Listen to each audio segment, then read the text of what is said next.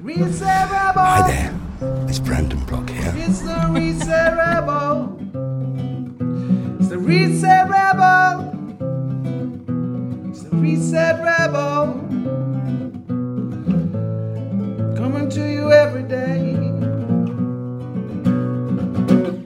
So, we are here in uh, the beautiful bay of San Antonio looking out over a very, yeah, blue skied afternoon. And I can actually hear birds tweeting, which I didn't know happened in San Antonio. But I am joined by the uh, rather brilliant Mr. Brandon Block. Thank you very much. It's lovely to see you. And yes, it is a very uh, blue San Antonio day in the lovely Hotel Me John, which I stay in all the time.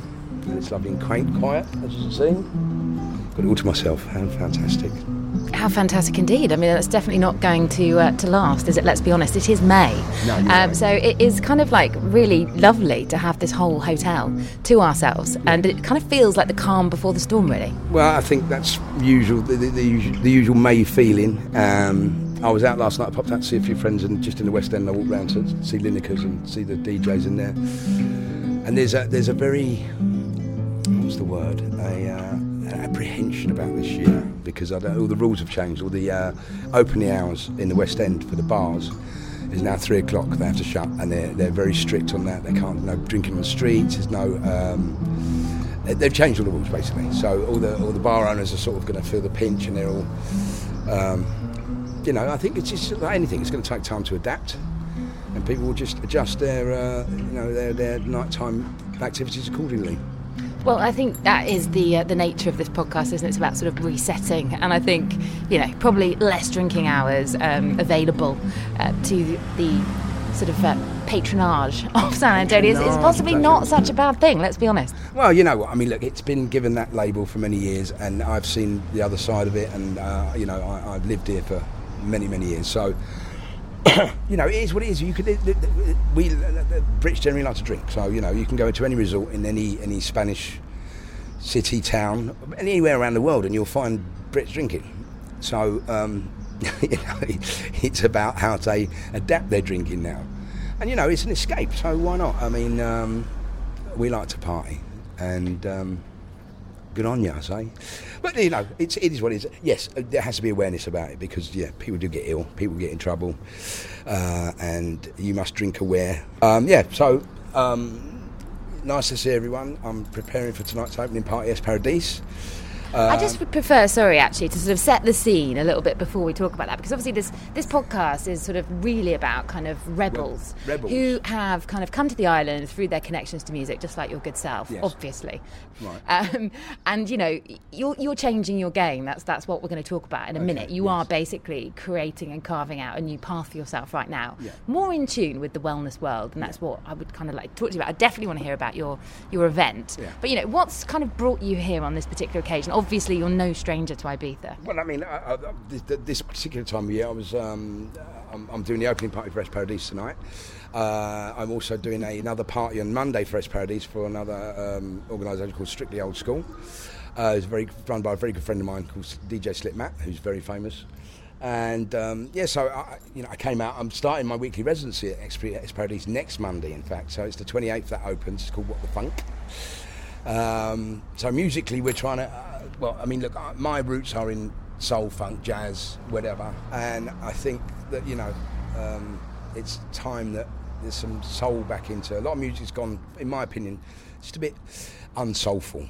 You know, there's not a lot of saying things, and I think music, you know, speaks volumes in all genres. And I've, something I've learned more recently is that I used to listen to records, but I didn't hear them back in the day. So now I listen to it and I hear them and they resonate. So I, I listen to the words now and I, I actually get the meaning. So you know, like songwriters and people. who- What's changed then? How, how how's that? You know, what, what's sort of what, for me, you mean? Or what's what's made that happen? Uh, well, I think it's the awareness thing that I've you know I've embarked on this this um, personal development um, journey, which came to me a year ago after I'd been working in the in the NHS with um, and after my appearance of Big Brother. Oh, don't. Sorry, sorry. Look, you are the king of carnage. If there wasn't a little bit of That chaos was- going on was- during that- this interview, I'd be very disappointed. Joe that is the least of our problems. That was Joe 90, by the way. A very famous child. Let's get, get him over. Let's get him over. Let's child get him on the puppet podcast. from the seventies, a TV show around when Captain Scarlet and uh, the voice of the Mysterons was around. So Joe ninety the alarm there, well done. uh, so no, there's no carnage. I don't do carnage anymore. No, not anymore. exactly. But you know, anymore, you have a created a certain chaotic kind of vibe Well, in the past. Well, I mean, the, the, the legacy, I think, is remains, and you know, I'm, I'm often remembered for more of the colourful moments of the career in Ibiza. Like what? What was your favourite oh, moment? Give Yeah, us one. There, are some memorable moments, some silly things, but some a lot of the stuff I've done was really silly, dangerous, silly. I mean, I climbed buildings and, and, uh, and out the front on balconies and climbed up various floors and I jumped between two hotels which were very close together, sort of thing, and done the old clinging on with your fingers, and someone had to run up and rescue me from the other side. Oh yeah, mental. So th- those are whilst under the influence. Yes, I mean it's not something you wouldn't do normally. And as an adrenaline junkie, you might, but you would have calculated risk, where I didn't. I didn't calculate risk. I just did it. So um, those are. I mean, I remember those things, but you know, for, for, for fun moments, we've. Done, I mean, I've, me and myself and Alex have DJed naked, and you know, without people seeing, because we in, in a club called Summon around there, which is a beautiful club. Um, years ago, it was designed. Uh, the guy who painted that painted the Cafe Del Mar inside as well. You know, the, the, the, it's like Salvador Dali-ish. So the decks were up here on a, po- a podium, so we were behind the decks all night, naked, and people weren't obviously couldn't see because we were up there. They just assumed we had our tops off when we had everything off. Um, just loads of stuff. I mean, you know, oh, I can't even begin to remember. It was a, g- okay. So one one morning in the space, uh, carried away by the festivities, I threw my records into the crowd, like one by one, sharing the love. And by the end of the session, I had no records left. And they were saying, one more, one more. And I said, I've got no more. And someone had to brought one back and said, oh, you can play this. So I stuck it on and played the one more.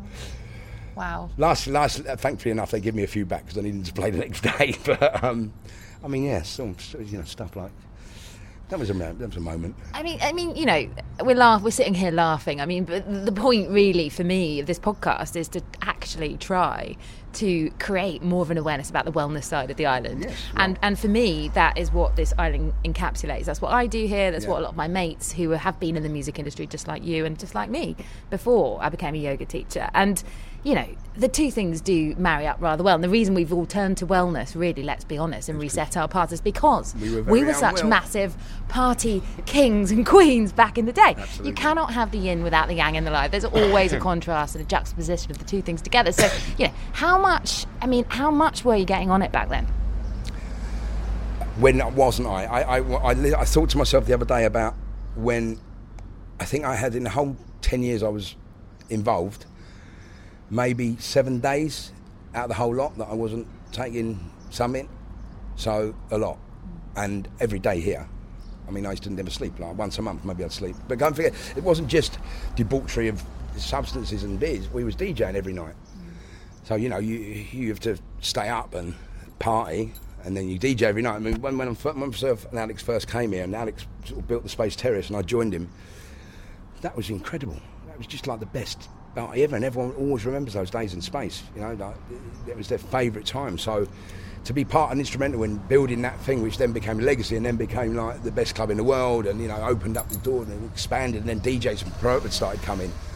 So I suppose we were right, you know, instrumental in fairly building a lot of the island's identity uh, back then because we were living here and we were the only two DJs living here. So and what with Space Terrace and everyone being so loving that, we ended up playing at every single big club. There was no like every night of the week. It was like one Monday Pacha, Tuesday Amnesia, uh, Wednesday Ku, which was privilege. Thursday was um, maybe. Then Friday was uh, we had our own nights running and Summon, and then Saturday would be maybe a night off if we needed one. And then Sunday morning was obviously space. So you, you think about living here and working every single night of the week um, in the big clubs. It was incredible. But Incredible. But how are you feeling like at the time when you weren't sleeping and you were literally just like getting well, on it the whole time? on- you know, I was living in uh, drug hell. I say hell. I mean, it, it, I didn't seem to me at the time, but you know, I realise now that it was uh, existing. It was great fun. Don't get me wrong. I loved it. It was great fun. Look, look, the whole thing I loved. The whole vibe. The whole experience was just incredible, and to be part of it. But how was I feeling? Honestly, I don't know. I can't remember how I was feeling emotionally. I don't know, but I don't think it was very well because I think what what's if we move on a bit, what's become apparent to me now is that I was covering, masking a lot of undealt with trauma for me. I'm not. I'm, not I, I'm, I'm, I'm sort of aware of what it was. and I think. Um, Joe 90's back. Sorry, I think uh, I think I was aware, I was, I was sort of- formerly I was sort of aware of what the, the trauma was, and I've dealt with most of it. I think I've dealt with all it actually. I've, I've let go of everything now, which is What, right. what was this real like? God's sake, sorry. One minute. hang on. I like the tune though. The the ringtone's awesome. Hello, mate. I'm just going to talk until Brandon comes back to us. So um, we're sitting here having a little interlude until Brandon's organised uh, his happened? nights DJing at Es Paradis this evening. But um, yeah, it's just so joyous to be sitting here in San Antonio when there's no one else around, and um, it's just very tranquil, very calm, very relaxed. Nobody by the pool. Um, yeah, and quite hilarious, really. I think this setting, considering the uh, checkered and coloured past uh, of the man we're sitting opposite, who's hopefully going to be joining us in a very short while. I'm going to press pause until he comes back. So it looks like he's very involved in this conversation. Uh, we'll be right back. All right, he's back. Mr. Block is off the blower. Off the blower. Here we go. Yes. Business. Bye, bye, bye. Sell, sell, sell. Any good? we, we were talking about trauma, um, and yes. you were about to tell me, I do believe, what was uh, sort of um, What was the catalyst? leading you to, Yes. to get so To go- wasted, for so long. So I think what I've come to realise and what um, has been made apparent to me through my various courses and journey recently is that we, we often wear masks. And I think uh, for me then, I'm not saying I'm not like that. I'm quite gregarious and I'm all right. But I'm saying the, the mental Brandon, I think was a mask because you know bullying at school and all this uh, usual sort of uh, well not usual but you know stuff that was impacting on me I believe from an early age was uh, made me create this alter alter ego who was to be full on in your face and uh, it was great fun he was a good laugh but you know he, he, he took You talk about him like he's dead. well, he's dead. he did die. He died that day when I went, went into the clinic and detox. You know, I had to leave that. There's, I had to, You need to leave that lorry driver alone. calm. He's got a job to do. He's on his way somewhere. That's the way you think. oh, I like this new Brandon Block. that? wow, look at you. Your mindful moment. mindful. There you go. So that, these, um, yeah. So I, I believe that um, that's what was created, and I've, and I've written in my my um, intro for my my thing to my, my uh, workshop on Sunday that I believe that he, he I, had to, I had to let him go because you know you're not going to carry on living if you're going to live like that because I was given two weeks to live. I was ill, very ill. I had TB, I had hepatitis, I had various ailments due to my over usage of uh, various bits, What, substances. what other ailments did you have? Well, I had I had liver dysfunctional liver. I had kidney problems, obviously lung problems, TB, hepatitis, chemical hepatitis, chemical depression. I was dying, and my body was giving up on me. So, but I'd actually come to the realization that I would be prepared to die because I thought I'm not going to stop this because I don't know how. And I'm too frightened to do it. And then uh, my pain was so overwhelming that the, the drugs were no longer masking it. What were you scared of to stop? Who knows? Uh, now, I mean, you know, now with now with the knowledge I possess, but back then, uh, fear the unknown. Now, you know, I've been using it like every single day for, and, and, and lots of it for many years. How many years? Well, I suppose I was I was I was at it for ten years. Um, and I stopped in '96, October '96. I remember the date. Are we talking about cocaine? You are talking about cocaine, yes. And um, yeah, so uh, yeah, ten years, but but hard for the last the, the last two months. Really hard. Incredible amounts. My my psychiatrist even said in my book, uh, quotes saying, "I've never met anyone who took as much cocaine and still stand up." How much cocaine were you taking? I can't even say. It's, it's embarrassing. You, I think you just need to tell us. it was around. It was more than twenty grams a day. Yeah, God. yeah. Wow, that's Yeah. actually terrifying. It is terrifying, and It's it a was miracle that you're still with us. Exactly. And I thank God every day. I thank my higher, whatever, higher power, whatever it may be.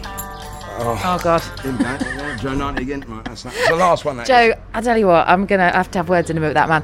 Um, to- to so get Joe out and you obviously you've been through this. Um, Yeah. This whole process then of going to NA, Narcotics Anonymous, or if you're that. talking about higher powers and No, no, I knew it. I mean, I went for I went for a month when I first came out of the uh, clinic. I went for in, in it dipped in and out for a while, but I, it, it didn't resonate with me. It wasn't. I wasn't. It, it, we're talking about the 12 steps, yeah, right? Twelve steps. It didn't. It didn't. It didn't work for me. Let's say. I found it. Um, it just wasn't for me, and I left and I did it on my own. So I went. Uh, yeah. So I did uh, maybe. I can't remember. A few months, in and out, not every day, and. Um, A few months in and out of detoxing. no, no, three months in and out, and a twelve step, twelve step, the fellowship. But then I went on my own, so I did it my own way, and um, it was hard. It took a long time to rewire my brain because it completely rewired the other way. Because I was a functioning cocaine taker, user, whatever, and um, yeah. And then, it, you know, more recently, what happened was when I felt the urge in like 2010, I, I, I had the urge to get to give back. I think everyone comes to that place at some time in their life, and because I, you know, I've a valued life experience, and I've learned so much about myself and thinking and how I am through my just my just my learning, just my living on a day-to-day basis. That I, I felt like uh, you know, I had had the uh, you know the urge to, to help people. So I went to work for the the local drug and alcohol f- firm called Blenheim for five years and worked with my very good friend Katie. Um, I did that as a project worker, which is like a coach. And you, I took various training courses. I became a smart recovery trainer's trainer. So I can train people to do smart recovery stuff. Um, but I'm also, you know, teach people smart recovery as a model sometimes because for me that was the way that, that was the one that really resonated. It's like a, it's, it's about thinking about adapting behaviours and changing behaviours. And then when I did that for five years, it did impact on me emotionally. And then I actually left that and went to work for the NHS because that company moved and got tendered and everything else. And the NHS was very, very hard work. It was with people with multiple complex needs, which is mental health, substance abuse, homelessness, and um, crime. So I used to do outreach, which is go and visit them in their homes, and you know, that was I saw some sights. And the company I worked for didn't have our support network for us in place, so we had to wait two or three weeks to see a clinical psychologist to get rid of all the, you know, the stuff we're taking on, and they didn't have that for us. And I said, we need it on a daily basis. We can't wait two weeks. This is hard work. It's really emotionally draining. So anyway, after a year of that, I was suffering burnout, and uh, then I got offered to go in Big Brother House, Celebrity Big Brother House, which because I, I, was just not here mentally. I wasn't in the right place. I was in a real sort of weird uh, lack of, you know, my emotions had all. I was drained emotionally, spiritually, and sitting in that house was just wasn't right for me then. So why did you do it for the money or? No, no, I didn't. I just I actually wanted to challenge myself. I thought I, I was thought I was ready to, to face. You know, I've been I've been working with boundaries, data protection. You know, people's privacy and people's confidentiality. So to go in there, and you know what I mean, and then to go and open up again, and I was thinking, well, what, what is Brandon? Is, is, is Brandon who used to be on telly and used to be, you know, on MTV and all that? Is, is he ready to come out again? Because I sort of lost myself, so I thought maybe I, that was I could I, I, I, to face my demons about that. Maybe in that house, but you know, doing therapy in Big Brother houses isn't the isn't the best place to do it. So uh, it, it, It sounds very you, though. I got to say. well, yeah, I mean, but I, I challenged myself. I thought, you know, I'm going to go. I'm going to go and face these demons and go in the house and you know have cameras on me all day long, and it's like being open again.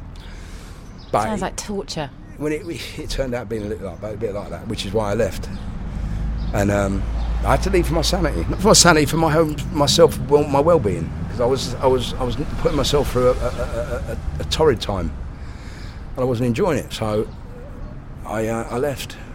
And then obviously when I left there, I, I was empty. I felt a, a big void in my, my my life because obviously I hadn't dealt with the emotional stuff from the job. Been in the house for two weeks and got worse, or beat myself up. And then um, I came out, and I, I, a friend of mine called Chris Hill, who does, who's, who's got an addiction program. He he specialises in giving people tools to help take their addiction away, which is great. And uh, he rec- he said I suggested he go to a Tony Robbins event. And I went to a Tony Robbins UPW event. I saw like I saw so many people I knew there, and I thought, what is, what, this is mental. This is like everyone's trying to get themselves better. And I realised it resonated with me. And I thought, oh my God, this is what I need. This is what I need to, to feel me again.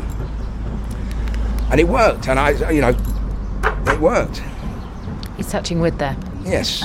um, no, I don't need to touch wood. It just worked because it, it, it, it just gave me what I needed. And, you know, I think the fact that uh, developing myself, and it, I feel I've developed really quickly in the last year.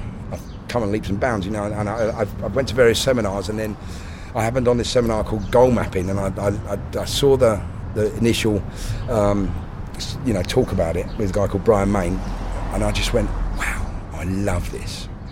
It's so me. This is what I need to, to do. So I, I spoke to Brian. Turns out he had a, a, nightclub in the Isle of Wight many years ago. He'd been for a similar sort of uh, story as mine, similar journey, lost everything, you know, and and and um, and then we um, we got talking, we got we got friendly, and he said, I said I'd really like to do that course. He said, come on in, I'll, I'll, I'll give you the course for nothing. And it's practitioner's course in goal mapping. I then did my own goal map, my life map, or goal map for the time being, which is pictures and words. So you picture your dream and you write it and then you draw it. Um, I'm not sure you know you know about left and right brain. Right, so your right brain creates the pictures, your left brain tells you how to get to them. So your goals are in your right brain. So seeing that visualized and going, oh, now I get it. Now I can see what I want to do. And now your brain takes you out to how do I do it? Who do I it? Why do I do it? What's my purpose? How? Who do I need? Blah blah blah. And you create this. You know, you create life. So you by heading for these goals. Anyway, so I become a practitioner.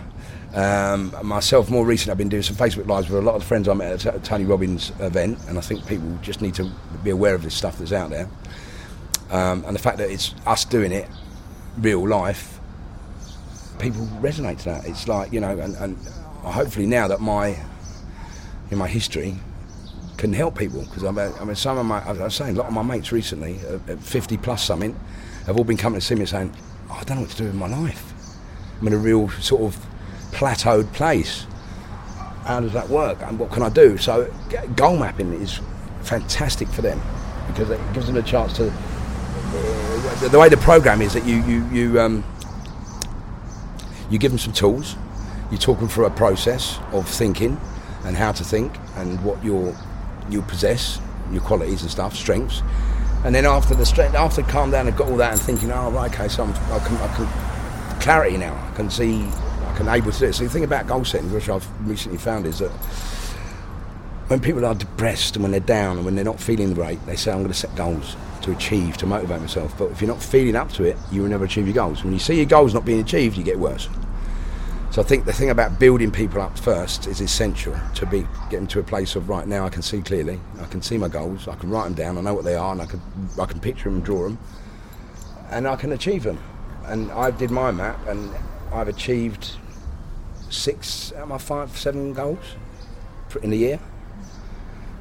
So, and that's been just doing stuff and getting up and doing the morning rituals and getting out of the house and uh, going to the gym and you know just thinking differently in the morning. So I think that's it, it, the, the, the most important thing for me is to think differently in the first thing in the morning. Or if you're going to think that is half the battle, though, isn't it? Like when you wake up in the morning, and you know we don't all wake up full of the joys of spring. Let's be honest. It does take sometimes, and I'm finding this myself actually in the last year.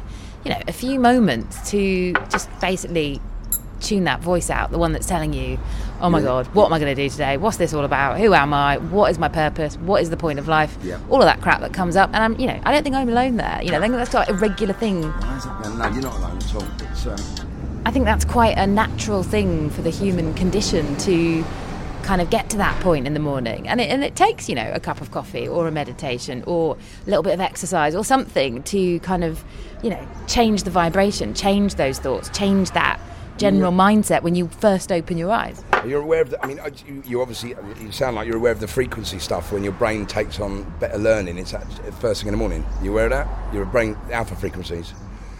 So it's working at a higher, uh, um, a higher level, which means that when people do listen to those motivational speakers or do some mindfulness or do whatever in the morning, it will take you'll take it on quicker because through the day you start getting your thoughts and you start thinking about things and you know so it's not the focus so if you can focus that first thing in the morning and do your gratitude and do your you know your mindfulness and do your you know your um, just just beware of your thinking. There's a great tool in Smart Recovery. It says when you when you do wake up, think about how you're thinking.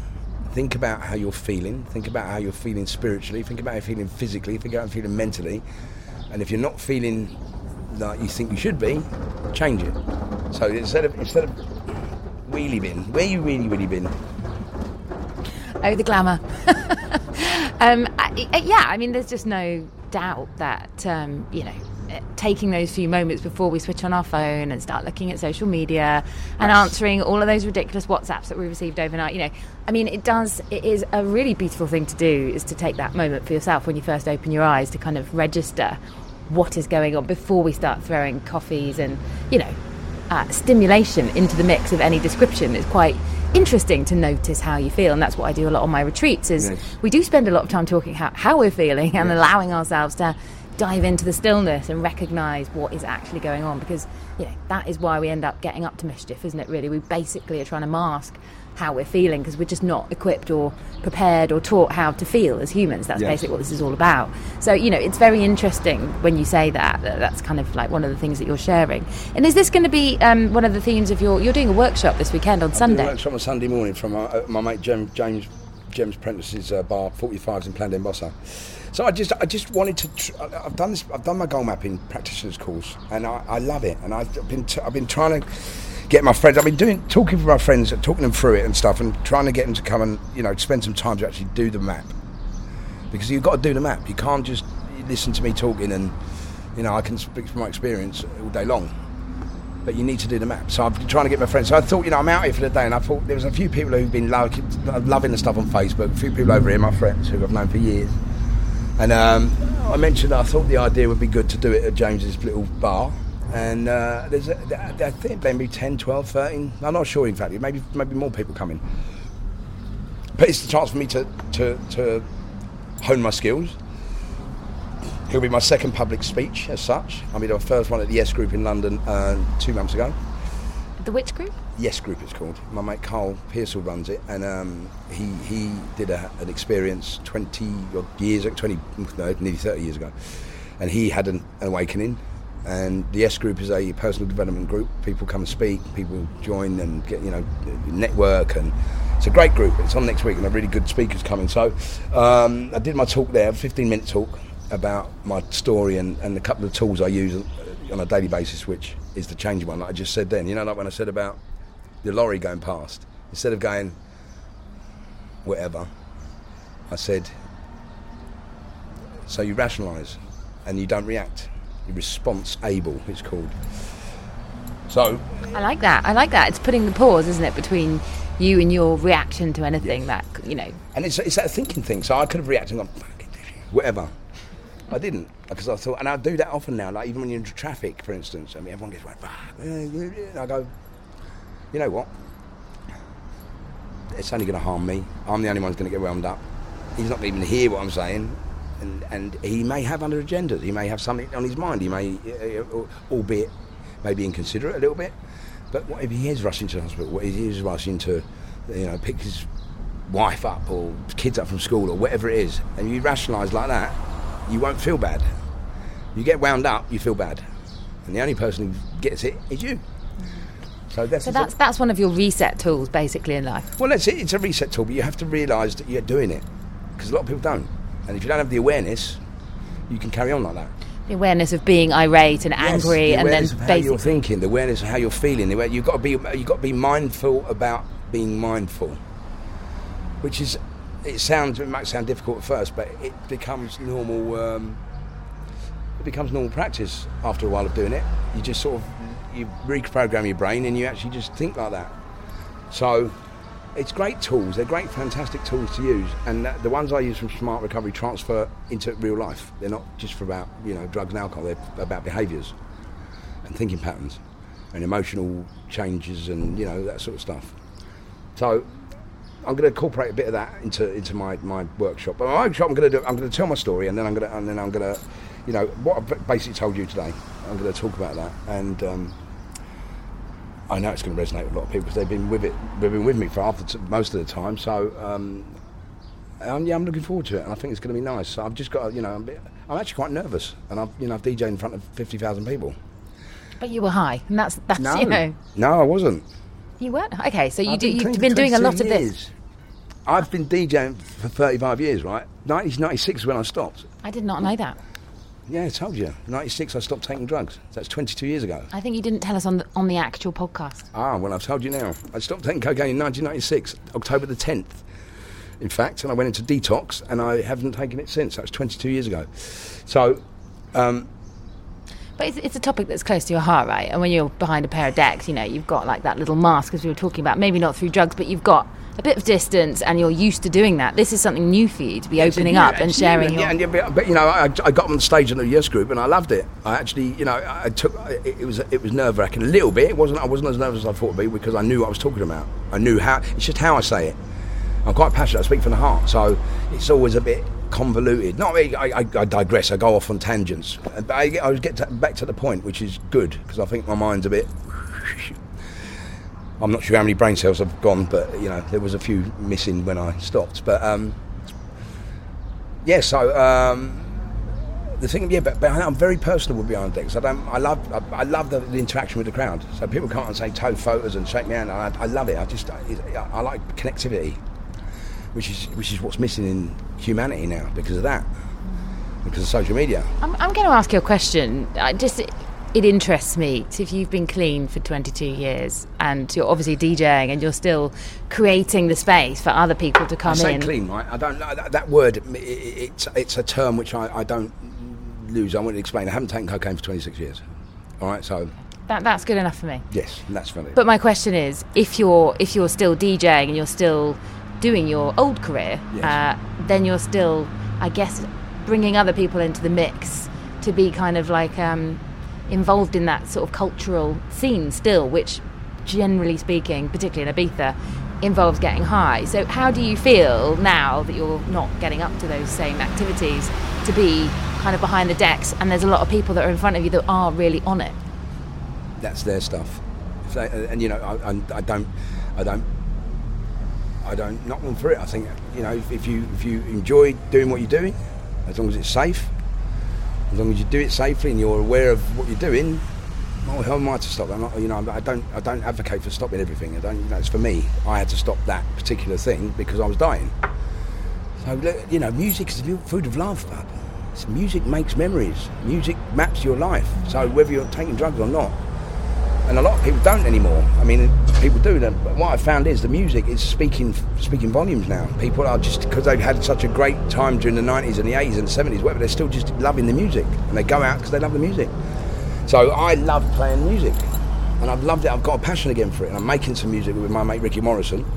So we make tunes again. Um, we're going to sign one to a record label soon, which are really a, a, a really good record label. Fingers crossed. Um, so if I can speak through my music and, and make people enjoy themselves, I get involved in the music. As I was saying to you earlier, I um, I um, right. I listen. I hear the music now. I don't just listen to it. I hear it. You know, like I hear the songs. I sing the songs, especially all those with loving. And it means so. It resonates. You know, there's a, there's a few songs and we've made some really lovely songs recently. So, so a lot of songs are about love because love is. If you can love yourself, you can love other people. It's hard to do. It takes a lot of time to start loving yourself. You know. So, yeah, music. I, I, you know, DJ DJ has been DJ's been playing music. You know, how many how many years ago? Roman bloody in, in, the caveman days, they used to make music. They used to talk talk with drums, didn't they? They used to send messages, and so yeah, music. It's not. It, it, music is about music. I don't think. I think drugs are incidental. Would you say that you love yourself now? Are you in that position I'm now? getting there. I've been I've been much better to myself in the last year. Wholeheartedly, it's tough. I think because you're always critical, but you, but you work on it. Your inner critic takes time to to to be working congruency with you, but it's doable and it's fun. You've got to be fun doing it. You've got to enjoy the journey, enjoy the experience, which I'm doing. And you know, a lot of my mates, the fact that we're all thinking the same way now. We talk to each other on our Facebook groups, and we're not talking about going out and getting smashed. We're talking about these affirmations and talking about how life is so incredible, wonderful if you embrace it. embrace it for what you can see on a daily basis and the opportunities that arise, you know, for you, as opposed to the negativity. I mean, it's difficult to do. Don't don't worry. Why I lived in a negative place for many years, especially when I stopped taking, you know, gear. I was about to say that must have left an incredibly gaping hole Oh of uh, a, a black hole of like emotional like- crap that you had to wade through. It was it was. I can't even describe how bad I was, how bad I felt after the, the, the you know stopping. What place I went into. I don't like to go there myself again. I have been there a couple of times. and thought about it and put myself back in that place, but it is horrific, horrific. I mean that, like you know, I sat in I sat in the corner of a room for months on end, just holding my that rocking because of uh, pain so much. I was getting better physically, but just the, the fear and the anxiety. I was like being born again. It literally had to be like being born. I was like a five-year-old, maybe not five, but you know, like a, a, a young Brandon again, learning everything. I had to learn because I'd never done anything without gear. You know, I'd never done anything, so I had to learn everything again, and it, you know, it was frightening, fearful. You know, you know, as a baby, you're fearful, don't you? Fear of falling, fear of you know that stuff. But I'm here now, And you're still rocking it. still rocking it. You're off to Es Paradis to, to play the opening again, so you know I you've obviously still got it, got and probably got a hell of a lot more without without all of that in your life. Well, you know, I, I, I wouldn't be here. I'd be dead. So, yes, my life's. I've got stuff going on. I mean, look, there's challenges, uh, but I'm deal with. I deal with them a lot better. You know, I would have got stressed out about that call uh, uh, usually. It's out of my control. I'm here. What can I do about it? Ring up and start shouting at people. It's not going to solve anything. I have my I have my views, and I'm, I'm, I'm not going to let them affect me because it just impacts on me, makes me feel bad. I have no reason to feel bad. Are you going to start making some retreats at the end of the year? Is that something We that you're thinking looking- about yes, doing in. Ibiza? Well, yeah, here would be lovely. I mean, there's loads of. I mean, there's loads of people doing them now, and I think you know, coming from the music side of things, I've just had a great meeting with a guy called Danny Savage this morning, who does a. Uh, he's doing his own. He's been his own journey of personal development, and he's now got a company which does, which helps DJs aspire to be the best that they can. Um, so we're going to do a, uh, a joint venture. I'm going to do one of his webinars for him and talk about, you know, because obviously being a DJ and coming from that side, how not to let the festivities take take control and be aware of, you know, how you're how you let Ibiza can sometimes, you know, be dangerous. I mean, what do you, I mean? You know, this has become a bit of a theme at the moment because obviously, you know, we've had a very high-profile death in the dance music world only just recently with Avicii passing. Uh, you Yes, know, and at such a yeah, an incredibly young age, and you know, super talented, and obviously just unable. I mean, he wasn't even really drinking when he first sort of started his, his DJing, but I guess you just get sucked into that scene eventually. The two things go hand in hand. Well, the thing about poor Avicii is that I, you know, I think it, it, the way, how he suffered with whatever was going on for him. I mean, the pancreatitis he died from, but I mean, underlying the workload and you know, there's there were other issues. It wasn't just you know, the, the, you know, you, I'm not generalising. I can't generalise, but for me, I think what I've learned is that it's all about what happens underneath. People say I had a great childhood, do well, fine. I don't know why I get like this. I just do. If they don't, they haven't searched. There's a reason. There's something's gone on somewhere. They may not remember. They've blocked it out. Whatever that's caused them to have this search for pain, to get search for pleasure. Sorry, to get away from pain. So, substances I find now are incidental. They do. They're there for a reason. They do some. They do a job. The trouble is that because humans are, by behaviour and by practice, they learn, and they learn very quick. That if you do that, you get that effect, and if you do that more, you get that effect. And if it's a quick fix, I want it quick, instant gratification um, of anything, and then that's when it becomes problematic. And you know, association, um, environment, all contribute. So you know, um, you've got to be aware. As long as you're going to be aware, you can make valid choices and decisions, and then it's down to you. If you can do that, hopefully you make the right decision for you. But that's, yeah, I think that's what's resonated with me over the last year. Decision making, you know, the morning routine. Um, I've just just leveled. I've just come up a frequency from being like, mm, you know, what am I doing today, or you know, because I did have a void when I was doing my work the, with the NHS and all that. I was up in the mornings early, and I loved it. I was up the gym, I was going to work, but the work killed me. So when I stopped that, I was thinking, oh my God, what can I do? Because I couldn't go back to that work. I can't. I don't think I could do it. I probably could, but I mean, I would give people advice if they asked me. But I'm not going to go and work in, in, in you know, um, intensely with people because it would just kill me again. And I, I, you know, I've given, I've given a lot of myself to it. So, but we can do it in a different way. We can help people in, a, in a, you know, in, in another way, which is which is great for social media now. But you know, again, I think you all need to watch some Millennials Talk. Millennials in the Workplace by Simon Sinek, by the way, everyone. It's just a great thing to be aware of how this stuff can impact on you. So you've got to be mindful of that as well. So we often just every morning. You said before you pick up your phone. That is like the thing in it. I have to pick up my phone. The first thing in the morning, pick my phone up. Well, that's my alarm clock, so I've had to get another alarm clock Well, so that I don't do that. Because if you don't have a separate alarm clock, you basically don't stand a chance. Because as soon as you pick up the alarm clock, then you see the notifications. Although I have turned all of mine off now. That's another little tip I Well, I picked my- up through these podcasts. It's a great idea. Turn the notifications off. I mean, I, for the moment, because I'm running my festival, I need to be, to be aware of some stuff for promotional stuff. But I, the only notification I have is my mindful app, my gratitude app, and pretty much I've turned everything else off. I don't take, you know, I don't take all the messages and uh, you know WhatsApp. I, I turn off a lot often, and I put it on silent mode, and I leave it. I, I'd leave it in the lounge now at night to charge. So my first thing in the morning, and mind you, I do have my iPad, but that hasn't got a phone on it. So you're right. I need to get an alarm clock again because I do that excuse is my alarm, but I tend not to pick it up, and I don't look at Facebook or whatever. I try and leave that for you know a while.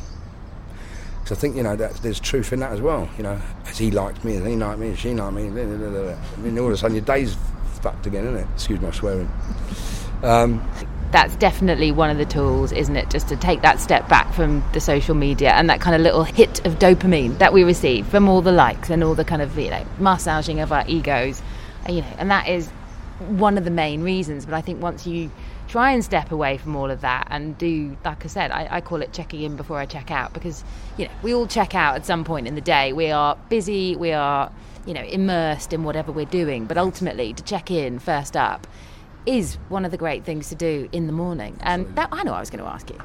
Because you've obviously led this lifestyle, one of the big questions that we ask our guests is like, what, what's your reset button and what's your fuck it button? But I'm intrigued as to when you were in the thick of it, like, you know, apart from the obvious, like another line, but what, you know, what was your reset button back then? How did you wake up, probably not feeling too clever, sort of get yourself into a state of mind or a, or a place where you Are could you kind of cope with it? involved in yeah, yeah, when you were Well, sort of getting on it. I didn't reset. I was constantly on it. I never had a reset. I just carried on. So I didn't. If I slept at all, I would wake up and just do another do another line, or do another a gram, or do another two or three grams straight away. I lived in it. It was an existence. It was horrible. It was the worst. Uh, it was an exi- I can't describe it any other way. It was an existence. It was like,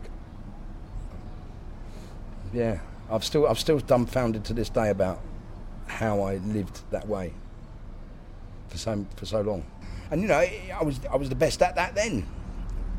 So, you know, but as I said, it's not a great place to be. It was bloody horrible. And um, What about now then, when you feel yourself slipping, well, I just slipping down that take, I slope? take, I take a moment. I sit back and I think, am I going to? Am I, am I going to want to? Is it going to serve me? Do I need to be feeling like that right now, or am I going to? I'm going to have a bit of self uh, indulgent. Uh, what's the word? Um, self pity, a bit of you know self indulgent, self pity. Do I want to do that? Then I think I make a decision whether I do or not. You know, sometimes I want to sit and feel sorry for myself. But I think you know, it winds me up a bit, and I, you know, a little, a little bit of drama doesn't hurt.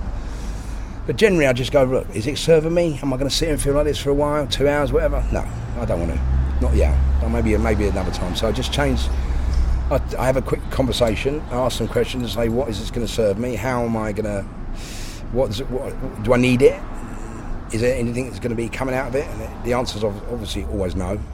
So then I have then I have my answer, and it's taken the power off of the thought, it's taken the power out of the, you know, the initial um, thought, and it's giving you options. So I can decide from then if I do or don't, read into it, buy into it. Take a long time to get there, but you know, it's a great it's a great tool to have that sort of awareness and think, right, okay, am I going to let myself dip into this? No, I'm not. And what's your fuck it button? I mean, if it used to be a line of coke at the end of the day, or, or whenever, any part of the day, but you know, what what do you go to now if you're like, oh my god, can't cope with this, I'm going to go and do X. I don't actually. I don't think. I, I think I'm fairly good at coping with everything. Pretty much. I don't have. You know, I take. I have a good. I drink with the lads occasionally, which fine. Um, I don't do it often, but I do. You know, football or something like that, or you know, when we've got a birthday, or generally mine. but that's never like a fuck it button. It's never like, oh, I need to do that, or you know. So that, that, those options don't come to me anymore. Those doors have been shut.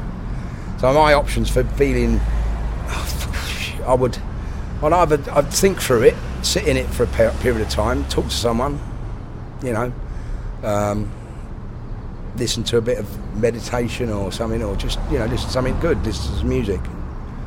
So I don't have really those default buttons anymore, which is great because you know those options used to come up and you'd have a conversation with someone, go, we'll stop tomorrow, it'll only be one, it'll only do one night, it'll only be this one, it'll only be that, only a couple of drinks, only this or whatever. And, you know, when you're in those moods, back in the day, and it was never that.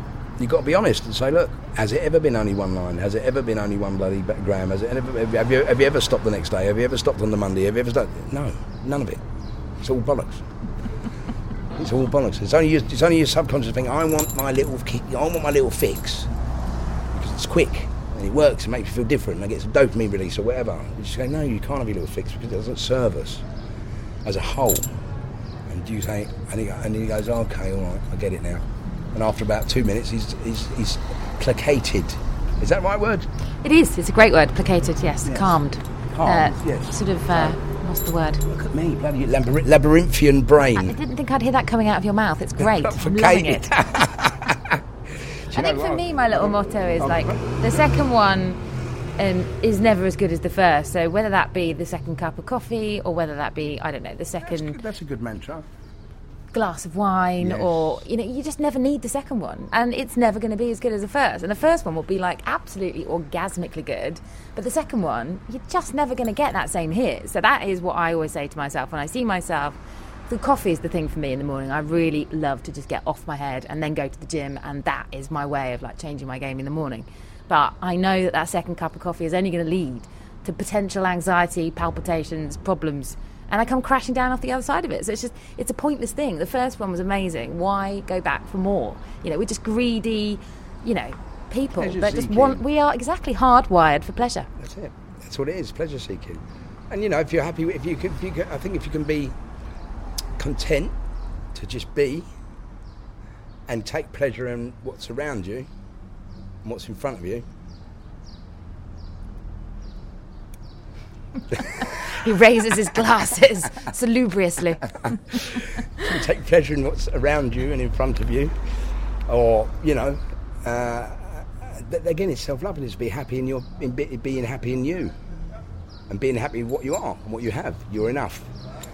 You are, you are what you're meant to be. How you, how you then improve on that is what you want to do, isn't it? What you want to achieve and how you go about doing that. So yeah, I mean, it's great. It's, it's fantastic and it's, it's incredible interesting, isn't it? How we work. It's so complex. A subject. Yeah. This is true. We are complicated human Wow, beings. We all are. And if we weren't, life would be really boring. So here we are, talking about this amazing journey that you've been on. And um, it's bloody fascinating. So thank you for sharing it with us. We also, um, we always like to give back on this podcast. That's kind of the purpose of it. And I know that you're doing this workshop. On, but, you know, what is there anything else that you would like to maybe offer, like a free space on your retreat or something you've got coming up? One thing we, we're actually doing, um, hopefully going to do, well, hopefully we are. We're going to, on, on, the date's booked at 18th of uh, July. We're going to do a seminar here, um, bringing some speakers over who are going to be here with us. Uh, some great speakers, Alan Kleinans. We've got our own speakers now. We've got our own people who've, you know, on their own journeys and have discovered their own sort of power. So, you know, we, we, we aim to empower people ourselves. So, Alan, we over here we'll have Neil Reed doing it, talking as well. Um, maybe Michelle. You know Michelle, didn't you? Uh, and, and, Danny's going to do it. I'm going to get Danny involved a little bit. We've also got some other uh, Zoe, um, Zoe Jackson, who's a, an MBE. She's going to come be part of it. So it's going to be a lovely day. It's going to be you know well-being and all sorts of. And you're more than welcome to come to a yoga class. So I would be happy if anyone, when we've set the date and set all the wheels in motion, I'd be happy to give someone a, a um, yeah a free ticket for the event. That's kind. That's really kind of you, You can- actually. yeah, That's amazing. why not? And um, you can um, contact you through. Let's do a question. Well, what we, what we do is we just give out the email address, which is um, just the good news, please, at gmail.com. So people can nominate a friend or someone who's suffering or someone maybe they need right, it okay. themselves. That- but Let's make it a bit of fun. Okay, give us a question. Okay, so um, question. Let's have a think. You're like Magnus Magnusson. Oh, those days. I remember him as well. What was the other one? Norris. No, Magnus Magnusson. Yeah, he was our mastermind, wasn't he? The other one started was so I'll finish. McWhirters. I was thinking of the Norris and Ross McWhirters, the brothers. Do you remember that? I don't know. I don't know. I don't think I'm Record too young for those. Record breakers. Oh no, I, I definitely saw the record breaker. Record breakers. If you want to be a record breaker, dedication, dedication. That's what you need. You know what? That song goes through my mind often, and I know it's ridiculous, but it is like the song, the, like the words to it. It's like maybe it's an old age thing that you start tuning into the words of these songs, and they start No, kind of going round in your mind because they are like mantras, basically, like are. very great little reminders. Do you know what I'm really in, oh, not in awe of? I'm I'm just amazed at, and and the the you know like philosophers and all those years and many many years ago when they used to write these teachings and. I'm just amazed. Even the Bible, who wrote that book? Do you know what I mean? It's like human beings have been writing these these mantras and how we think and how and how people study this years ago. You know, like probably soon after they became not Neanderthal men anymore, Homo sapiens. They started, well, they was obviously thinking before. They, they had the ability to realise about their thinking and then philosophise about it, and then it's, inc- it's mental. Right, a question. I digress. I digress. I love it when you okay. digress. All right, here. I did mention it in the podcast earlier. What was the club called before it's changed the name to Privilege in Ibiza? Okay, we'll, we'll, we'll take that, and hopefully our uh, resetting souls out there were bang into the, com- the music industry back in the day, and Well, know we're the talking answer. About Ibiza, and we're talking about wellness in Ibiza, they've been here and they've been here a long time. They can research; it's not a problem, and it can, and they can, you know, they can find out that name. Maybe someone knows anyway. Very big club. I haven't been there. Oh, actually, that's a lie. I did go and see Carl Cox play there on a Tuesday last, Last summer, year, yes, and I have to say, it was one of the best nights of my whole year. I well, I love Carl Cox anyway. I mean, man's amazing, but um, the back room was also just like off the chart, and it was um, was it Kerri Chandler played a set from four Oh, yeah, till wicked. six. That was wicked. Yeah, that's the sort of music we love. That was the highlight of my year.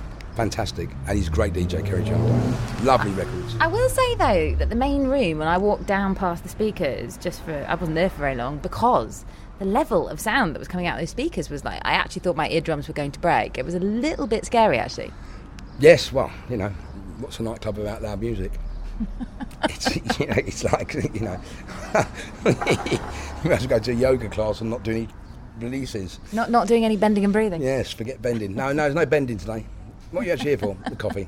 Coffee and uh, herbal tea, thanks very much. Oh, that's lovely. That's 15 euros. Thanks very much. Ta-da. Enjoy it. I think you should come and work uh, on my PR team actually, Brandon, if you wouldn't mind. That was so beautifully done. How flexible are you? I'm available on Wednesday and Thursday.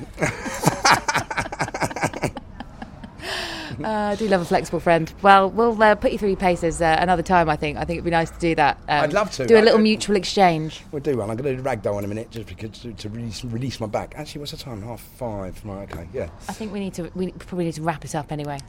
Let's wrap. We, we could wrap up now, and um, we'll do some bending and breathing another time. Hip hop, hip hip hop. You don't stop rocking to the bam bam boogie. Up jump the boogie to the. There's a real rap for you.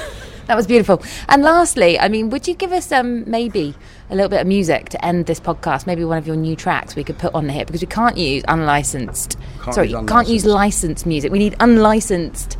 Uh, tunes. So if you've got anything a for us that we could stick tune. on the end, There's a an unlicensed tune, so something that's not been published, oh, you can use unlicensed tunes, like a remix of someone's.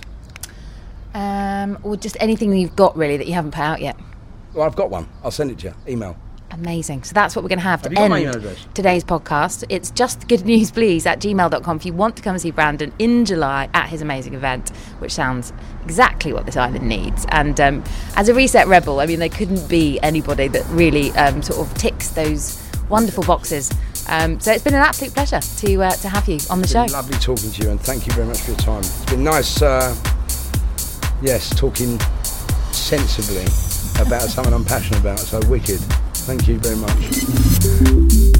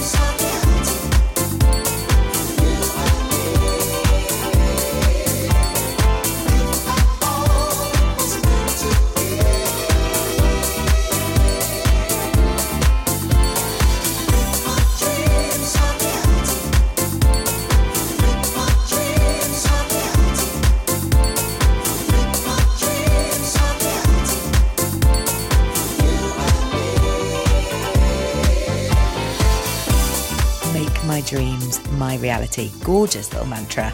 Just to finish off today's show, brand new music from Brandon, and it's clear that he is making real his own dreams.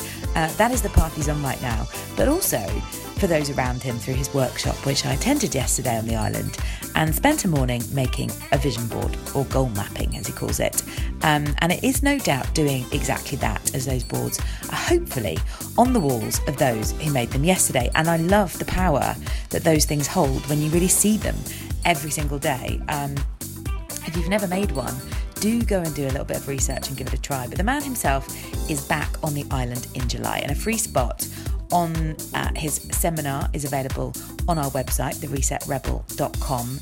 Uh, do come and follow us on Instagram at The Reset Rebel and tell us the name of the club Privilege before it was called Privilege. And you can jump into his July seminar for free or check out all the other retreats we have available on our website for free on the White Isle this summer. Just email us on Just the Good News, please, to join us. And we'll see you back here next week. Don't go away.